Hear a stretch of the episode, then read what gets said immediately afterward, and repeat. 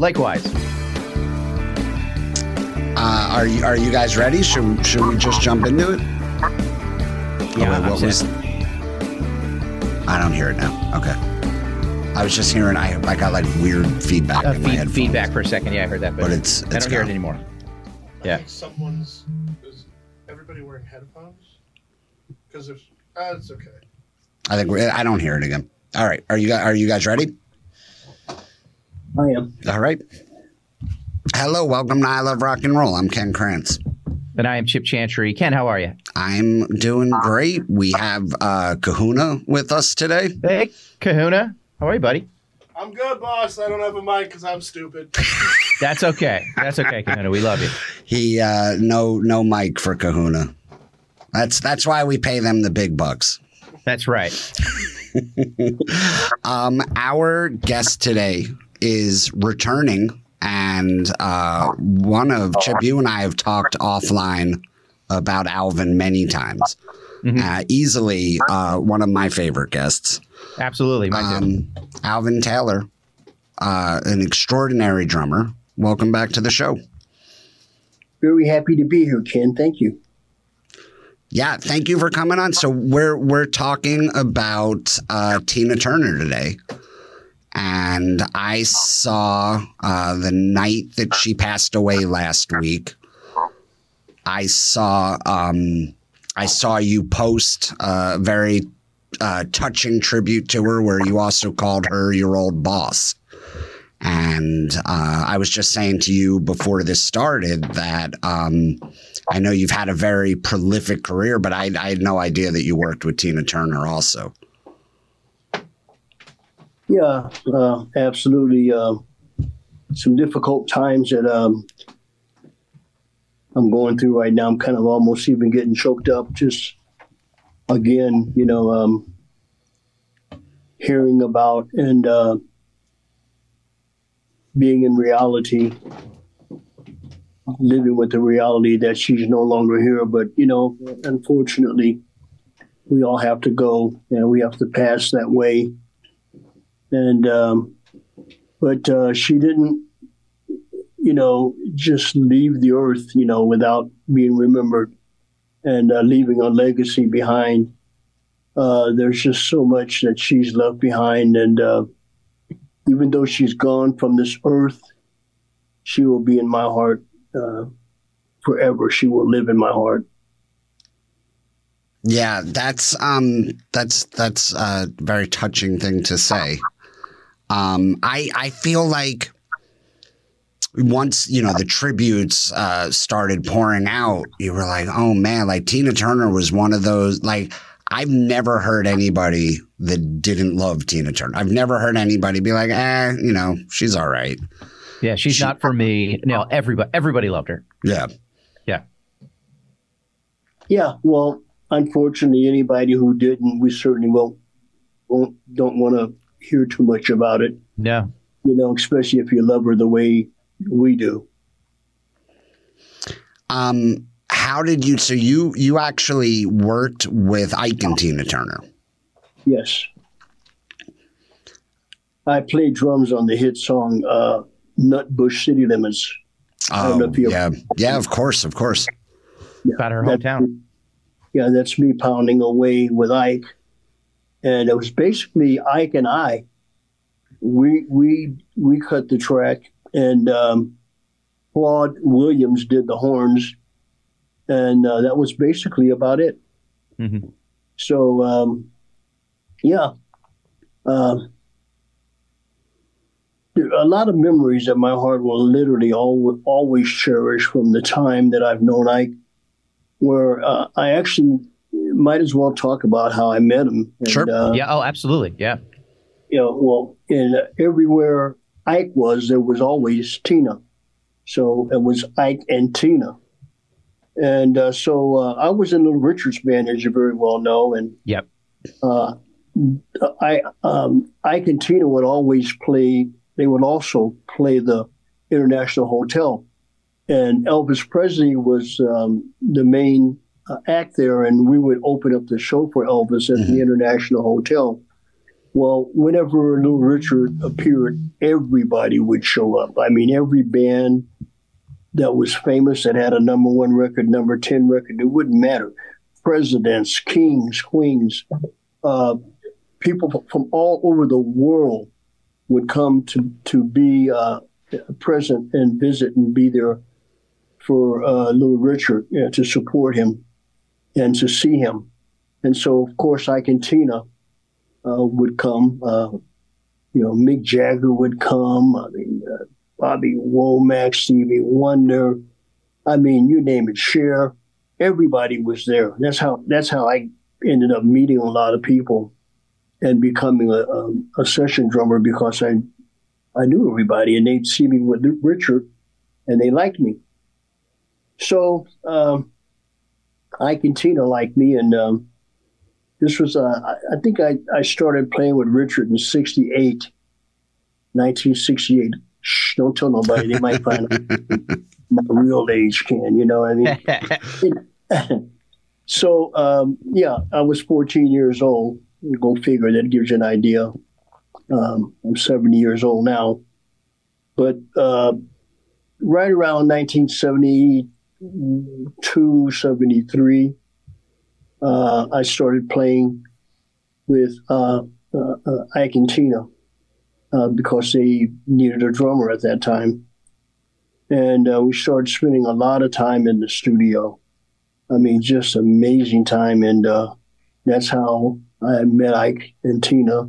and that's, this went on for an extended period of time, a lot of years in the studio, recording over and over again various different songs. And uh, so we became really good friends right up to um, to the end of her her death.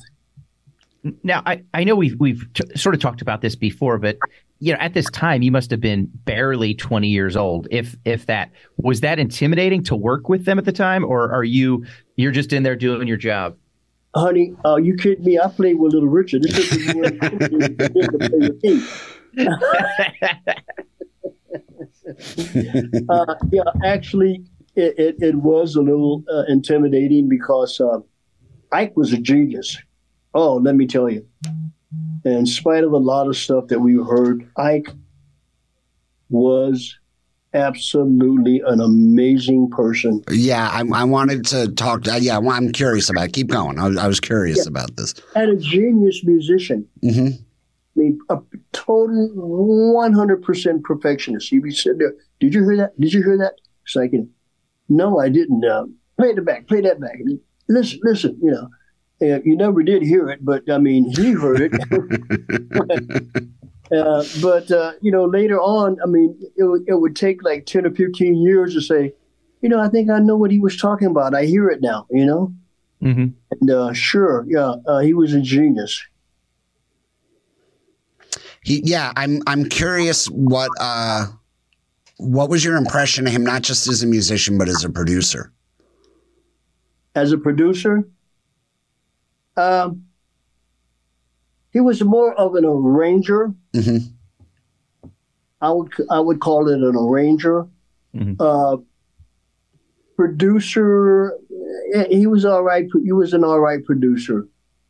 Uh, and, and my books wasn't really the greatest, producer because uh, he was handicapped. It was very difficult.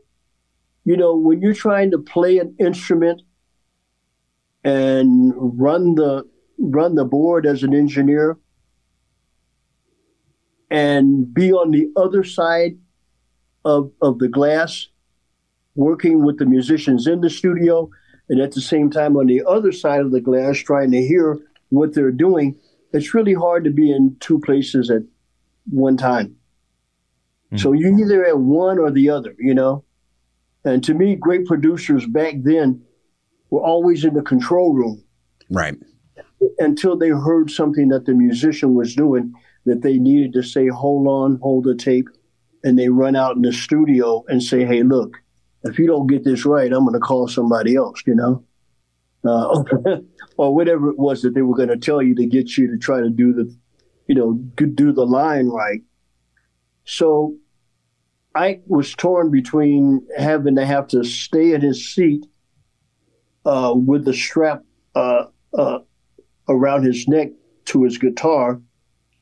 He was literally strapped to his seat, basically, and couldn't go out. He had to kind of press the mic to say, "Hey," and yell out there to the musicians, and it's that's not any way to communicate. You know, Mhm. uh, you got to get right in somebody's face and communicate with them. And most of the great producers that I've worked with, like Robert Margouleff, Richard Perry, and I could probably name many others, uh, great producers, Frank Wilson, uh, they were right there in your face, man. They, you know, and they'd be sitting there watching you play, they'd be dancing with you, clapping, whoa, you know, you'd see the thing, man. They'd be like, whoa, yeah. And Ike would do that when he was playing, but it was a there was a this total disconnect because you're behind the glass, and here I am out in the control room. And as you very well know, you're sitting in a studio there, Ken. There's a control room, which is a total different vibe from what's going on out in the studio. Mhm. You know, so people would call where you're sitting. Oh, well, I'm in the studio. No, that's the control room. Yeah. There's a difference. Yeah. And so when we look at um, Ike as a great producer, I, I didn't see him as a great producer.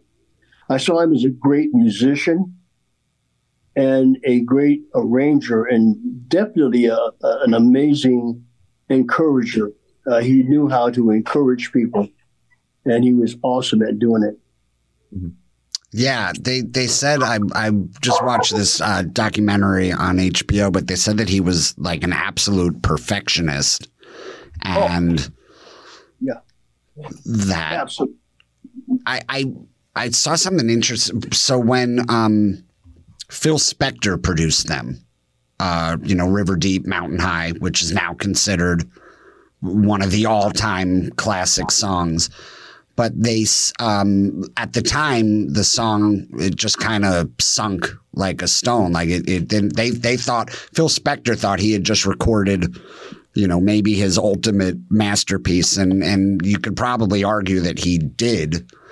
Um, but the song, it just, I guess it just wasn't the right song at the right time and it kind of disappeared. But I felt like the documentary was almost saying like Ike was almost happy. Like I told you this guy, like I told you this great producer couldn't produce it. Almost like not happy, but he, like he, he almost felt like a competition with him as, as a producer. Well, in in my humble opinion, if um, if that was the case, then Phil Spector won. You know, And Yeah. that's just my opinion. yeah. Uh, Yeah. You know, uh, because I mean, uh, he what he did was he uh, literally brought the wall of sound, you know, to the Ike and Tina Turner Revue. When before he had did that same sound with a lot of other people, uh, uh, uh, never close your by the the Every, righteous, uh, Righteous Brothers. Righteous Brothers. Yeah. Yeah. yeah, and many other people that he had worked with. So um, it was um, really powerful uh, that Phil was able to take that sound that he had did with a lot of other people.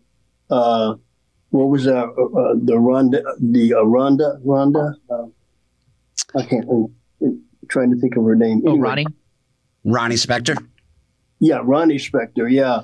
Uh, what was that song that he did with her? Uh, Oh, Be My Baby. Be my baby. Be, yeah, Be Yeah, My Baby. So if you listen to Be My Baby, you hear that sound in River Deep Mountain High. Mhm. You hear that same production. Yeah. You know, yeah, Chip shaking his head. You, you- Chip knows what I mean. Yeah. Oh, you definitely. I mean, yeah, just that. That's. I mean, that. That. You know, gigantic sound. That's it. A- Absolutely. I mean, just huge. And, and it's like, wow, uh, he was able to, to take and bring that amazing sound to Ike and Tina Turner. And I mean, it's like, you know, uh, Ike probably like didn't even know what hit him. You know what I mean? Because he's, um his mind is somewhere else thinking about what he would do. And he was probably not really receptive hmm and really, to, to, I hate to say it, unwilling was you know unwilling. I didn't you know, I didn't want to do this, but hey, yeah, I, I say the devil made me do it. Uh, you know, the record label made him do it. You know, it's like hey, if you want to, if if you want to, you know, work with us and you want us to uh, to uh, manufacture and uh, uh, uh, distribute your record, this is what we want you to do: is we want you to sit down and shut up and let Phil Spector produce this record. And Ike was probably kicking and screaming all the way. He's like, "Ah, Mike Turner album was that." you know, you know how it is. Sometimes I think we all grapple with the ego, pride, and arrogance that wants to try to lead and be in control. And uh, you know, as we grow up and, and as we mature, we start getting to a point where we're like, you know what? The only thing I'm running is my mouth and my shoes over. Let me shut up and be quiet and follow direction here so that I can get somewhere in life and do things and get along with people, basically. Mm-hmm. You know, it's like, if I don't, um, you know, uh, work, uh, how should I say it? Um, like you and I, you, us, us three right now, we, we're, we're collaborating this isn't, you know, uh, the Alvin Taylor show. This is not the Chip show or the Ken show. You know, this is I love rock and roll, baby. And so we're all, yeah, so we're all collaborating to make this show as opposed to uh, an individual decision making, unilateral decision making. So Ike's usually uh, he's used to unilateral decision making I make the decisions. This is the way it goes, and that's it. But here, he was forced to collaborate, and he didn't really want to do that because he didn't know how to do that. He's too used to making decisions on his own. Uh, unilateral decision making says, "Hey, this is what I feel like I want to do, and this is what I'm going to do, and this is what you have to do to follow directions with what I want." Hmm. And you know, um, collaboration says, "Hey, I got others to think about." And you know, hey, just like I'm talking right now, and I know I got Chip and I got Ken, so I got to shut up. no, you never have to shut up on this show. No. Um. So what was? I'm going to jump around a bit. What was it like? So listen, the you know. Uh, Tina Turner's uh, split from Ike is well documented. You know the the details are out there. Uh, she she walked away from uh, I, I didn't realize this till I, I didn't realize they were married 16 years.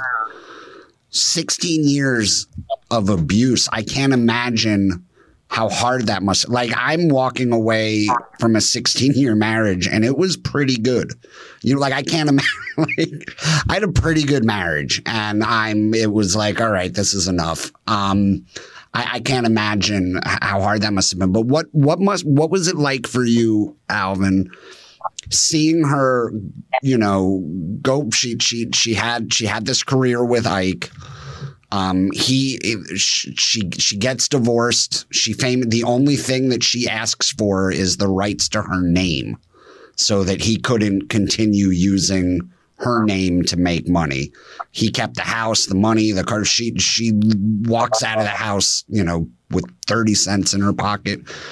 What was it like for you to see her go from that to selling out football stadiums, be, becoming the first black female rock star that that held her own with the Rolling Stones and David Bowie and Prince.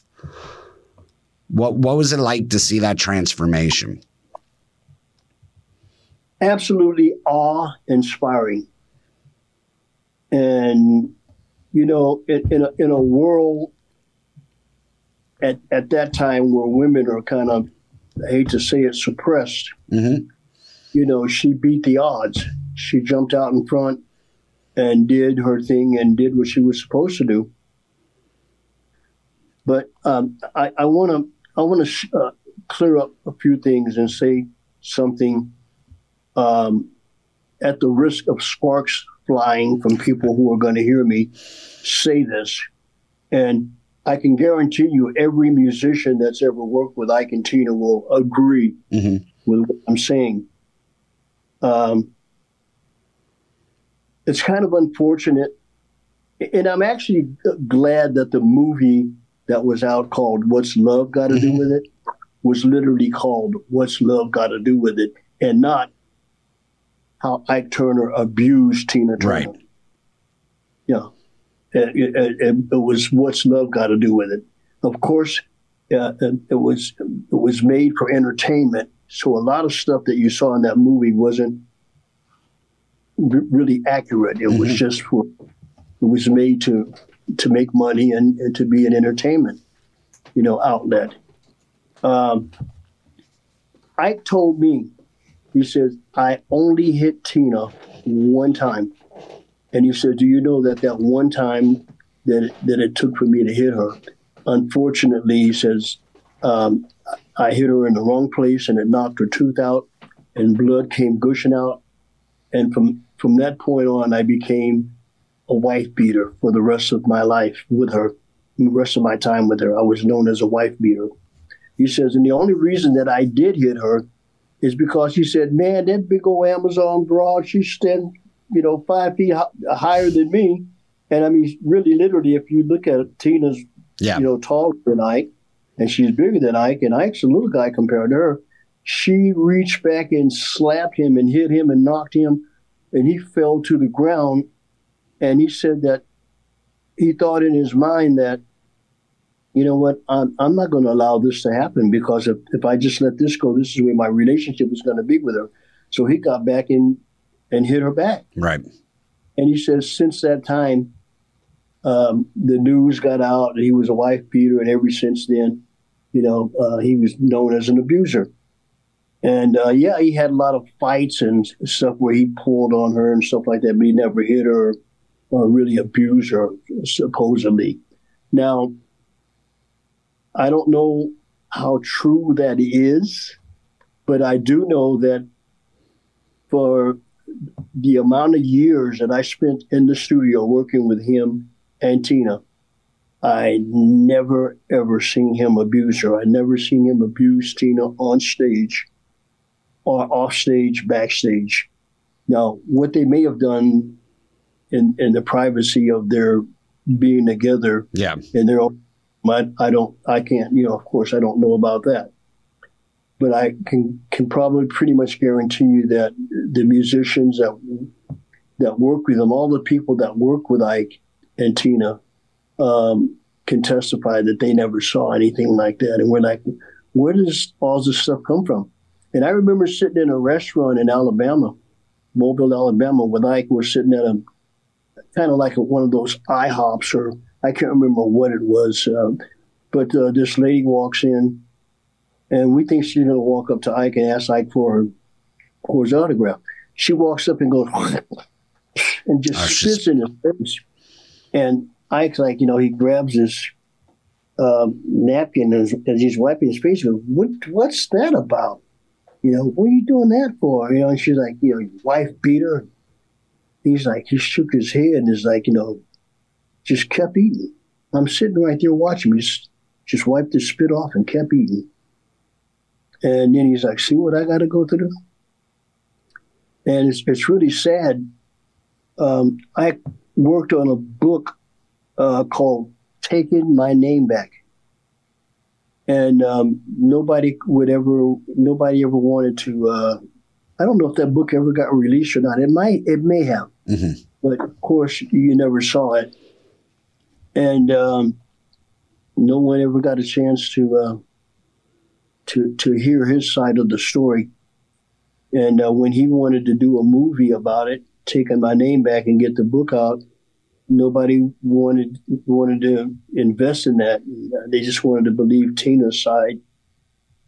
Uh, but uh, I don't know how much Tina's actually said or uh, emphasized or put emphasis on. You know, Ike's a real a wife beater, uh, or he really, you know, um, or how many times he did it. But Yeah.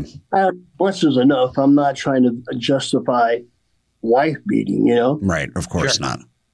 but uh, or you know even hitting anybody. But um, um, Ike's been made to be a real terrible guy, and Ike Ike was one of the most loving, kindest, nicest uh, uh, generous people you'd ever want to meet.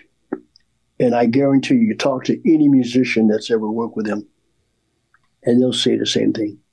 Yeah, he had this mean streak. He, he did some pretty stupid things, but it was actually, even as dangerous as it was, it was it was out of fun. You know, it was out of fun that Ike would do stuff, do kind of stupid things, and uh, yeah, um, hard worker really hard worker. I remember back in the day spending a lot of time in the studio with Ike, and uh, Tina would uh, you know, go and make food for us and bring it in, and she used to make some of the best soups. Boy, I tell you, she was really awesome with that. Is that right? Oh yeah. Do, do, do you remember what kind by any chance? Uh, well, she would make chicken noodle soup, but I mean, it, it wasn't the like the chicken noodle soup out of the can stuff, man. I'm talking about some real chicken noodle soup. I mean, it would be you know chicken. She'd take chi- a lot of chicken. I mean, lots and lots of chicken and got uh, vegetables, tons of vegetables, and uh, but she just taking mix all. I can't tell you all carrots and everything. I mean, just take and, and mix it in this big old huge pot. And uh, when you would eat the soup, it, it, and you know, it was very little uh, when you call it liquid, but there was liquid there. But you'd be eating like some real, some real uh, uh chicken noodle soup, you know. Yeah. And there'd Yeah. be noodles in there, and it was just just uh, amazing. I mean, I'm gonna go try that. I, I tried it once, and I and, and and it didn't taste as good as hers, but uh, I had all the ingredients in there that worked. I think I'm gonna go try that again, though. I think I think I did something wrong, but yeah, once in a lifetime thing, man. It's just like wow, I'll never forget that. Oh, No one's ever done that before. Now, now, when she came into the to the studio to to record or to you know to rehearse or whatever, what was that like? Like, what you've worked with so many different performers. Like, what was her energy like, and and how how was that to to watch that unfold? man, she would take it to a whole other level.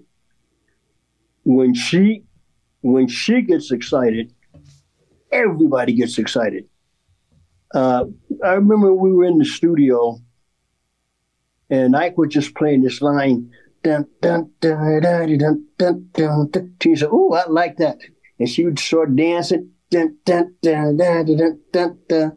And, and, and so uh, Ike said, go write some, go write me some lyrics. He says that I, I, I'll, do another verse and, and, and come up with a chorus for it. And we, we, we'll have a song. So um, 10 or 15 minutes, Tina Turner said, I'm, I, I wrote a song about my hometown, Nutbush, uh, Nutbush, uh, Tennessee. Nutbush, Tennessee. I call it Nutbush, you know. And, and, and I said, tell me the lyrics. He, Jen House, Church House, Schoolhouse, Outhouse, on Highway number 19. He said, oh, Highway number 19? He said, I know that. He said, yeah, where the, where the, where the engines keep the city clean. They call it Nutbush. Oh, Nutbush City dun. oh, boy. It just like right there, I, um, 25 on you know, they start uh, back and forth and uh, Ike's playing the guitar and she's singing. Next thing I know, uh, I'm out in the studio putting some drums down to the track. And boy, everybody is just, I mean, you, you, got- you got these people in the studio and they're sitting around and some of them are basically almost falling asleep because they, they've been there, but uh, they, they know that they can't leave because they have to put a part on, but but they have to wait till Ike does whatever he does in order to get the track uh, set enough for them to be ready to do their part. So meanwhile, they just have to sit around. They're getting paid for it, so they don't care. But they're not going to be that enthusiastic about sitting around and excited as the people are that are working until Tina Turner walks in the room and says, I got some lyrics for this song and starts singing it. Then everybody's up and dancing, and boy, it gets exciting. Yeah, she makes a room. If she walks into a room anybody that's asleep is going to wake.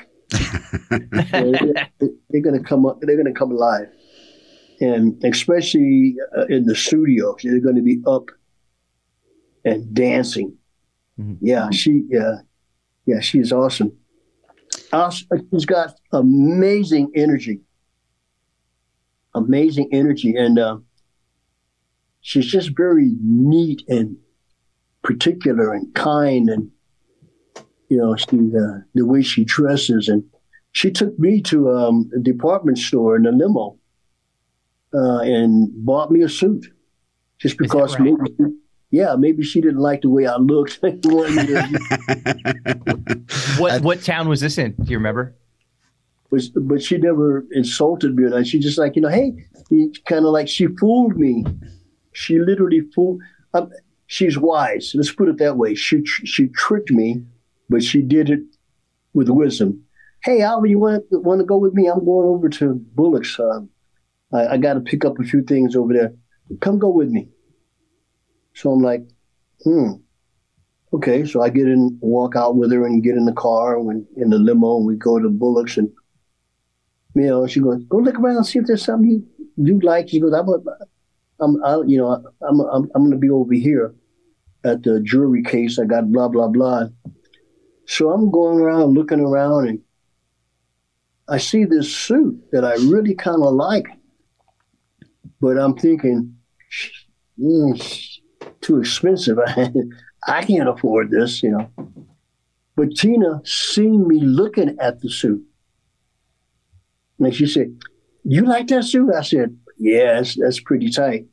She goes, she, she called the uh, uh, the store the store guy who's whatever who does uh, worked in that department there, and um, asked if I could he could uh, get pull the suit down so I could try it and everything. And she go, no, go ahead, try it, try it. I was like, I, I, wanted to say I don't have any money to buy this, but I, I figured when it came time to her saying you should get that, I was going to say, hey, I don't have the money to, you know. So I, I just kind of backed off and kept my mouth quiet. She's like, oh, oh yeah. Oh, I came out. She oh, you look great in that. That's really nice. She goes, oh, and then he was like, hey, all you got to do is take it next door. They'll do the hem. They, they do it in 15, 20 minutes, you know. And she was like, oh, God, okay. So I went next door and got it hemmed up and everything. And I had the suit and just, just amazing. I mean, who does that? Yeah, yeah. I mean, and it's, and it's, uh, I don't, you know, buy a lot of suits at that time I'm like young. I'm really young, so this is probably like one of the first, second, or third suits that I ever had in my life. And you know, Tina bought it for me. You know, got a nice tie and uh, a nice shirt to go with it. Um, I think I ended up getting a pair of cufflinks. Yeah, cufflinks for the for the shirt man, as they say, I be styling. I was styling. y'all gonna do that back on the on the coast where y'all at, huh? I be styling. no, just oh, that's. Did did you? I mean, how how many people can say that Tina Turner bought them a suit? Say that again. I said, how many people can say that Tina Turner bought them a suit? Yeah, yeah, for real. I mean, you know, maybe the boys, maybe Ronnie, her son, uh, or Ike Jr. or something like. I I don't know. Um, maybe they couldn't even say that, you know. Mm-hmm. But I certainly can say it. Yeah, and I'm yeah. grateful to her. There's memories. Yeah, that's that that's incredible. Um, Alvin's getting choked up. Did Alvin? Did you um? Did you did you play live with them? Yeah, I did a few gigs live with them. Um, at that time, I was pretty busy because I was working in the Eric Burdon band. Mm-hmm. And so my priority was with Eric Burdon. But uh, Ike asked me if I would go out on the weekends with them every now and then. So um, I I did uh, an outing three, four, five different times, and it would be on a Friday night. We uh, we would take take off during the day, Friday morning, and fly out to wherever it was that we were playing, and then we would uh, jump on the plane, go somewhere Saturday, jump on the plane, go somewhere Sunday, and then jump on the plane and come home. So that's uh, that that happened about four or five times. Yeah. So they look just from the YouTube footage I've been watching these last couple days. The, the the live shows were, I mean, they they seemed like um, they were over the top with energy. Yeah, man, The- the- unbelievable. Literally, just unbelievable. And everything was just right on. I mean, it's like, man, it was like Ike, it, like it was like Ike's guitar. He used it as a whip. mhm. I mean, he kicked some butt with that, everybody's butt, and he whipped us into shape. And he, um, the uh, all of the um, um, uh, the uh, the commands and uh, the signals were Mhm. all like just right on. I mean, um, we would do stuff like uh, uh, we would be doing like rolling, rolling on the river, rolling on the river, and then all of a sudden he would point to the drums, and I'd go, and then everybody would go, but do you like good music? Right into another song, segueing into songs. So we would be doing songs and we'd have to be ready because uh, he would hold up a finger, whether it would be three, four, or five. We would know what song it was depending on the signal. And he would give a signal and he'd hit that guitar. He'd bring his guitar up and pull it down and you know, to to to show me signals, and I'd have to. Oh, it was just. And man, I mean, uh, it, it wasn't easy holding on to the sticks, watching them girls shake that boot. That's boy, they were shaking it, man, and they were right in the front of your face. So you know, yeah, I the, yeah the the the the Ikettes always seem beautiful, and Tina Turner. I mean, she was like she was like the original Beyonce. Like you you can you see Beyonce, and you I mean Beyonce now is on tour, and she's been doing a Tina Turner song uh, every night on tour since she passed. So um, you can see that. Uh, Is she doing? Do you know if she's doing the same song every night, or is she doing like a different? I last night she did River Deep Mountain High. I think she's been Okay. also doing Proud Mary. Okay, And and you you were you were talking about Proud Mary, Alvin. I like I I remember when I first learned that uh, that wasn't even their song. Like like talk about making a song your own. I remember the first time I heard Creedence Clearwater Revival, and I was like, "Oh, they're covering uh, Ike and Tina Turner." And then somebody said to me, "Like, no, that's their song." And uh, you you can't imagine. And, and by the way, like John Fogerty did a pretty good job with the song on his own. yeah, And, but d- d- the two of that, Tina and I took that and just completely made it their own. Well, uh, T- uh, Tina and I, that's what they did with with uh, people's songs that they liked, and they weren't covering people's songs just to cover it. They their their attitude and, and idea about a song was to take it and make it entertaining. So they take they would take a song and use it to entertain people with. You know, so like rolling down the road. That was a good song to sit and listen to. If you come down to the river, but uh, when you, you know, when you think about the content of the song and how the song unfolds, it's it's not really that entertaining from when when you look at it from John Fogerty's point of view. But Right. as far as understanding and listening to the story about a song, it's pretty awesome. But now when you take that and you you put it into movement, it's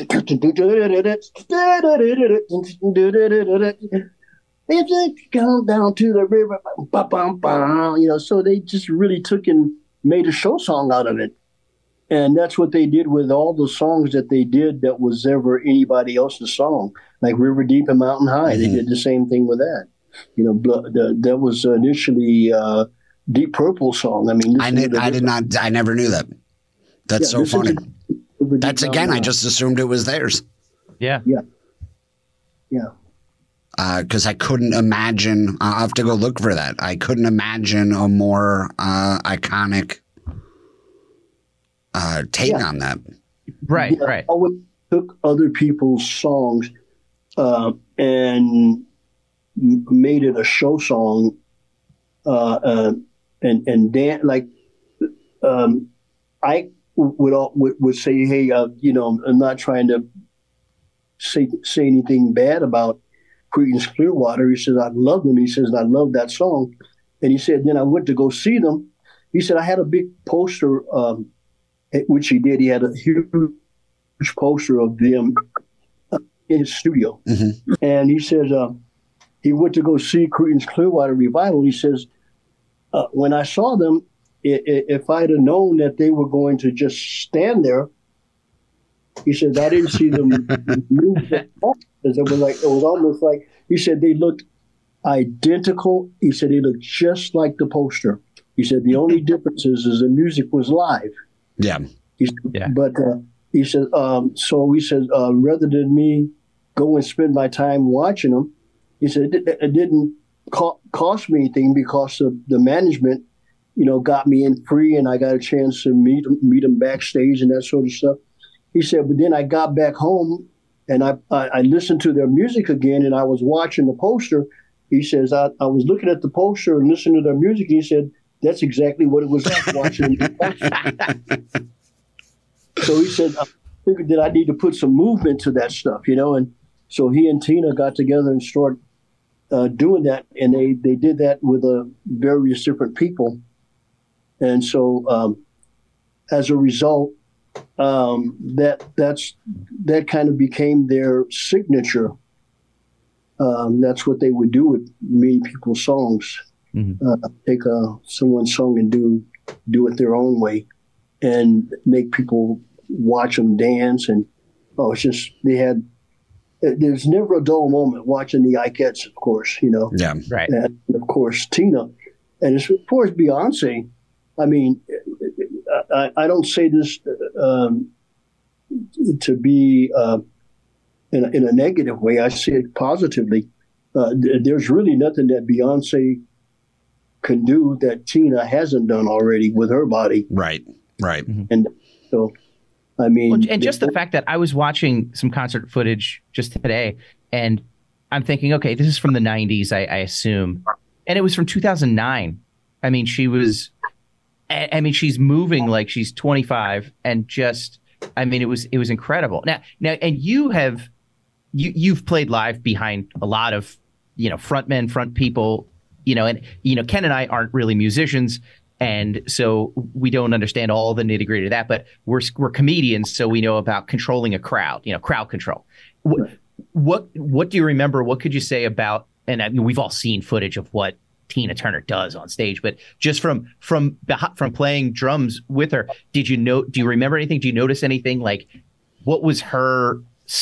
You know, style or way to engage the crowd, or or the way to do it. It was just just her voice and her her amazing dancing, or was there anything else that that you saw that she did to to you know to engage the crowd? Well, uh, she, she would talk to them. Mhm. You know, she would tell them, "Oh, I'm I'm so happy to be here with you guys. You know what? Um, if if it weren't for you, I couldn't. I wouldn't be here." She goes, "Imagine me being up here on stage singing to myself." And she goes, "So, she goes, I come to sing to you guys, and you know, I want you to sing to me too. So uh, I want you to repeat after me. Say rolling, and then she would hold up hold up the mic, and she would then you, the the audience would go rolling. She would rolling, rolling, rolling on the river, rolling on the river, rolling, rolling, rolling, rolling on the river, and then the band would go. So she would always get the audience engaged in being a part of whatever it was that we were doing. Yeah, So yeah, it- it's, it's fun to see how she would allow them to be a part of us, Mhm. and, and and and and all of a sudden we could feel a part of them, of the audience. I saw an interview with her longtime manager. And uh, sh- when she had pitched herself to him, like, hey, I'd like you to manage me. And uh, he said, "All right, well, let me come out and see what you do." And she had she had shows in San Francisco. It was uh, mostly like a cabaret type show. Uh, there was an early show and a late show, and he comes for the early show. It's a six o'clock show. It's a very polite kind of supper club crowd, and they're just kind of eating their dinner and watching. And he was like, "Yeah, I don't." So th- I think the energy was wasted on them. So without their response, the guy, you know, the manager was like, "Yeah, I don't know, I don't know what this is." Yeah, what but then, but then the late, sh- the nine o'clock show comes in. Everybody's already eaten dinner. They've already had a few drinks. They're a little louder and more boisterous. And by the time she gets to Proud Mary, he says the entire crowd is like dancing on the tables and she's worked every last person in the room and the energy feels like it's going to blow the roof off the place. And then he was like, "Oh yeah, this now I get it and and I have to sign you." And then he asked her, "What do you see for yourself? What do you want to be?" And she was like, "I want to be the Rolling Stones." I like I want to fill football stadiums and play rock concerts the way that the Stones do.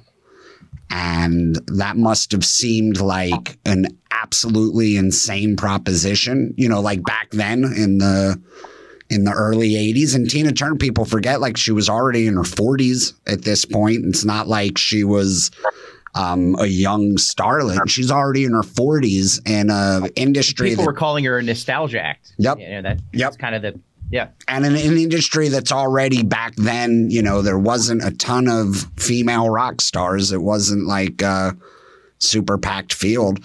And um, but then she ends up doing it. You know, they, they show her she she played a she played a concert in Rio to 110,000 people. Yeah. At, at one point, at one point, she had set. Um, I think it was 1988. I wrote this down. In 1988, she set the record for the largest paying audience of all time as a solar performer with 180,000 people. I forget exactly where it was, but 180,000 people. That was the record. It's since been broken, but I mean, she set the record at 180,000 people. I think that was in Europe in uh, Germany somewhere. Okay. Yeah. Yeah, and um, yeah, she en- actually ended up opening up the show for the Rolling Stones. Her and Ike, Yep. uh, Ike and Tina. Yeah, they op- did a they had did a whole tour with them. Yes. Yeah, and Stevie Wonder too. The openers were Ike and Tina and Stevie Wonder. Yeah.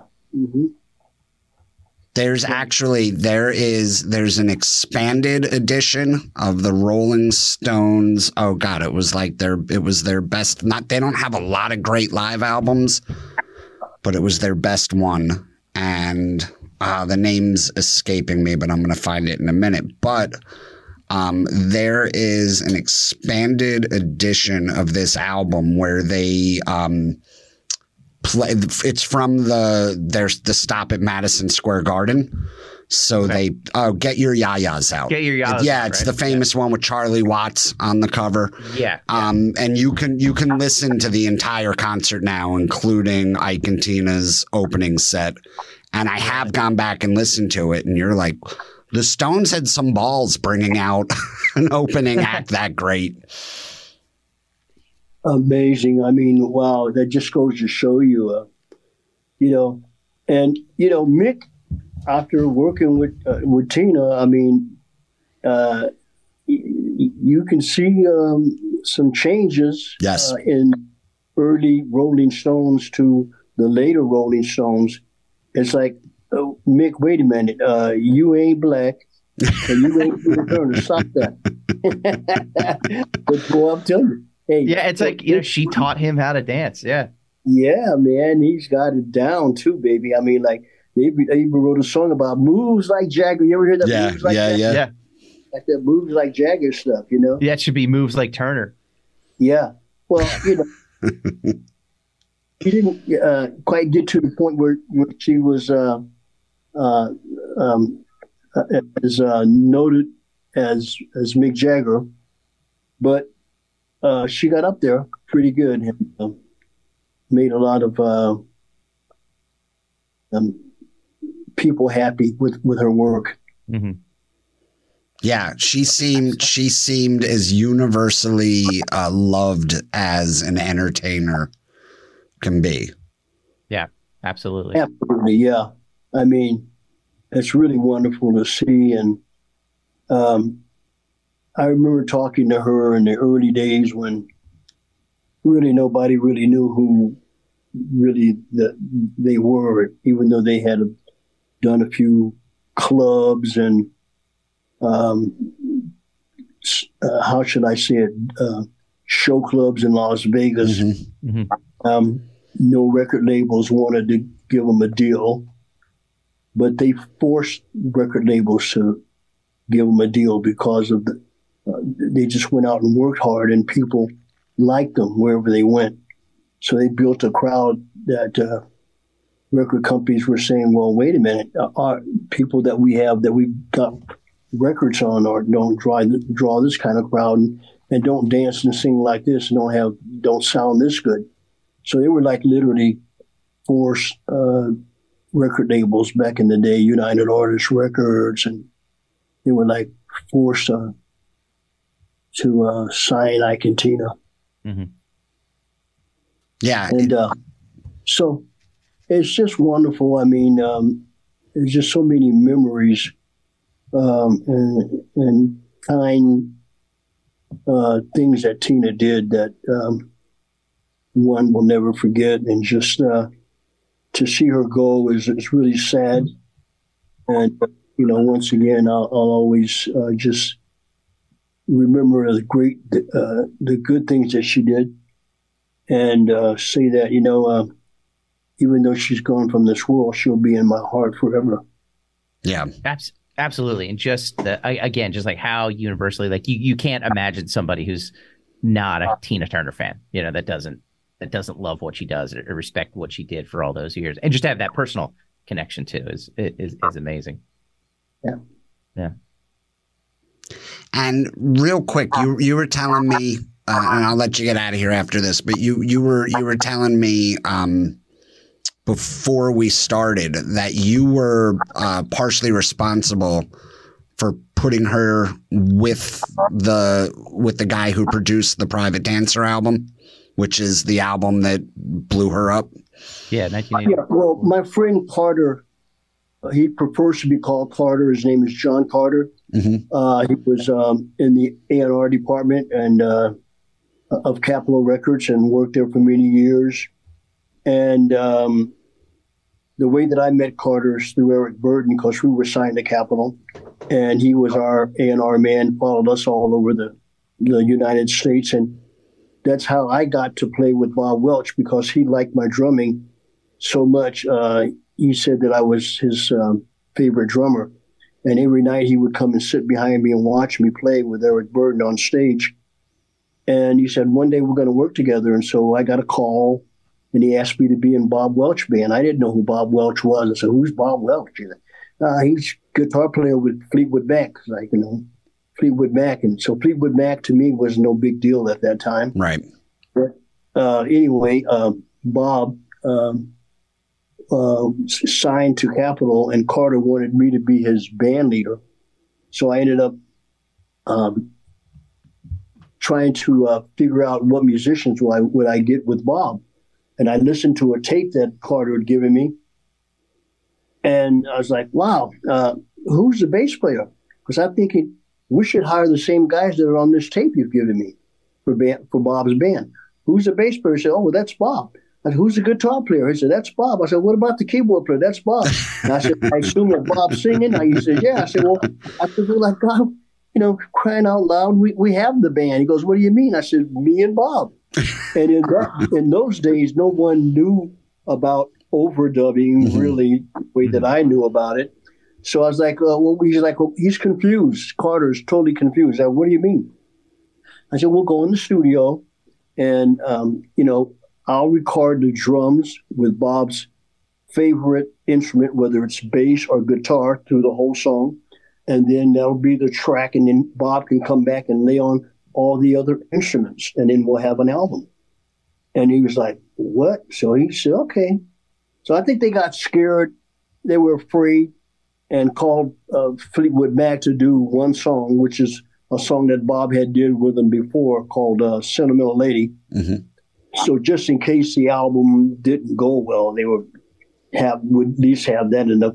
But we had a couple of hit records off of that, uh, "Ebony Eyes" and uh, um, "For You," I say, I said, "For Your Love," "Your Precious Love," "Precious Love," and um, so anyway, that album became pretty big, and um, when we were just kind of sitting, letting that album take its course, um, Ike and Tina were having a pretty bad time, not not getting along, and Tina had kind of moved out, and uh, so I told Carter, I said, "Hey, uh, you know, um, Tina, if she had a good producer and some good songs, I said she- she'd be off the map, man. That'd be perfect uh, for you and perfect for her."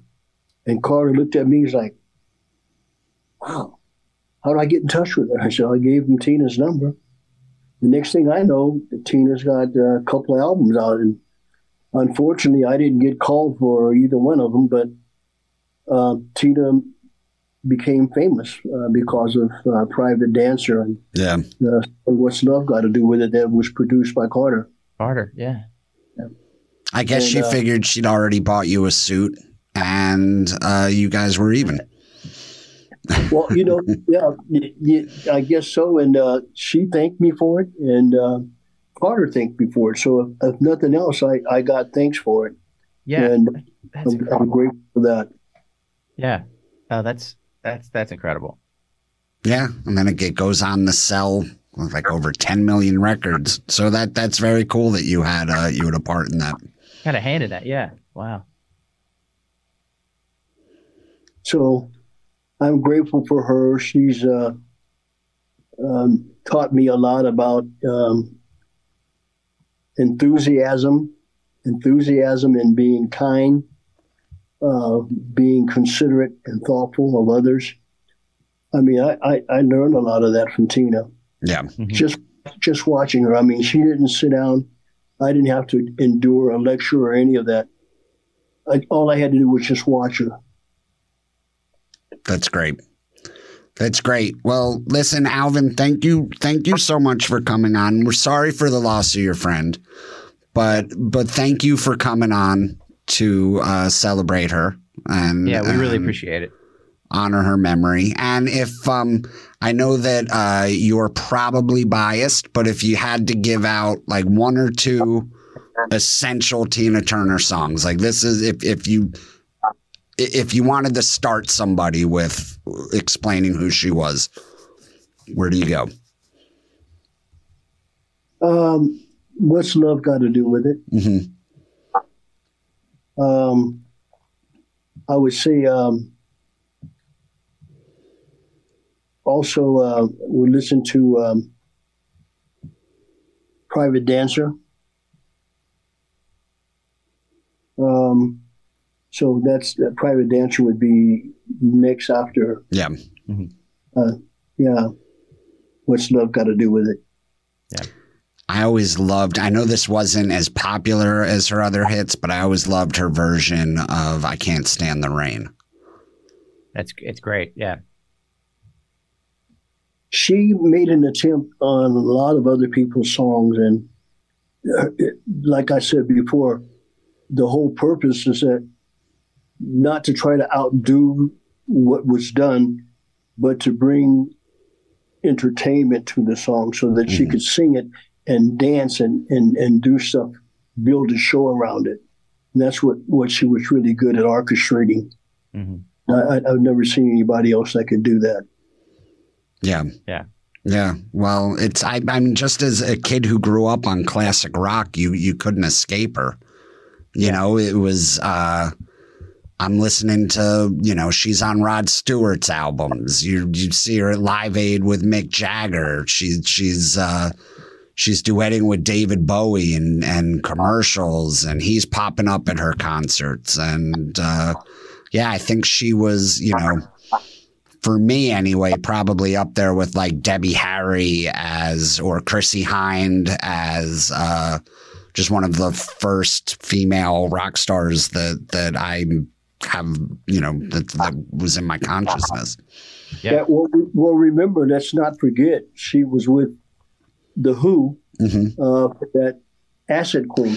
Oh, I'm glad you brought that up, Alvin. right. That is the That's right. first that that scene in that movie uh with Tina Turner as the acid queen. That was the first movie I can remember scaring the shit out of me. Like my my brother showed it to me when I was probably a little too young and that scene gave me nightmares. That's great.